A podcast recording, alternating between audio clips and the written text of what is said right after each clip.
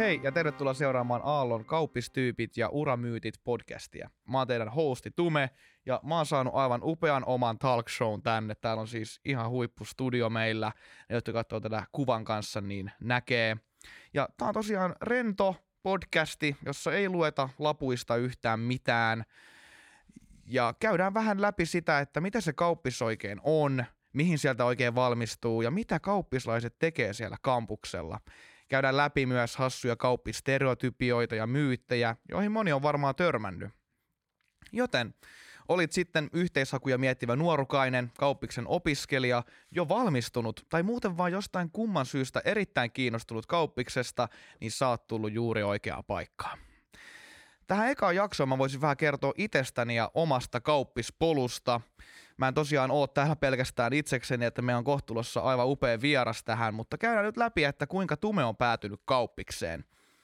Ekan kerran mä hain kauppikseen 2019, siellä on nimittäin tämmönen erityiset saavutukset hakuväylä, ainakin Aallolla, joka meinaa siis sitä, että sä kirjoitat semmoisen esseen siitä, mitä sä oot tehnyt lukioaikana – liittyy vaikka yrittäjyyteen tai johonkin tämmöiseen, mitä voitaisiin ehkä pitää erityisenä saavutuksena.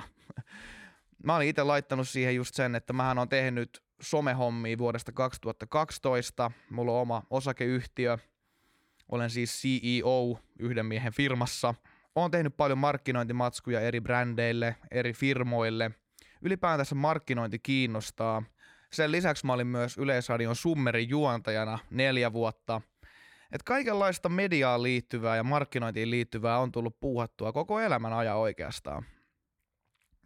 Sitten mä kirjoitin esseen näistä jutuista ja hommasin jonkun tyypin todistamaan, että kaikki mitä mä oon kirjoittanut on oikeasti totta. Ja mulla piti totta kai olla myös tarvittava määrä ylioppilaspisteitä ennen kuin ne edes luki mun hakemusta. 2019 en päässyt sisään, mutta hain sitten uudestaan 2020 ja sitten ovet aukes Aallon kauppikseen – No miksi kauppis? Monet saattaa ehkä miettiä, että kauppis on vähän semmoinen yleismaallinen mesta. Että se on vähän niin kuin lukio kakkonen. Ja pakko myöntää, että itsekin vähän mietin silleen. Ja just toi markkinointi kiinnostaa sen verran, niin oli aika loogista hakea kauppikseen.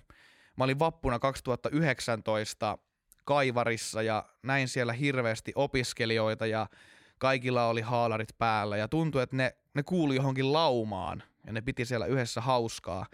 Ja pakko myöntää, että siinä hetkessä mulla tuli vähän semmoinen ulkopuolinen olo, että vitsi, että mähän en ole missään koulussa, mä oon ollut kolme vuotta välivuodella, että pitäisikö munkin vielä käydä jossain koulussa. Ainakin omalla kohdalla tuntui loogiselta just, että käydään vaikka lukio, sitten mennään inttiin tai sivariin, sitten sen jälkeen käydään vielä jossain korkeakoulussa.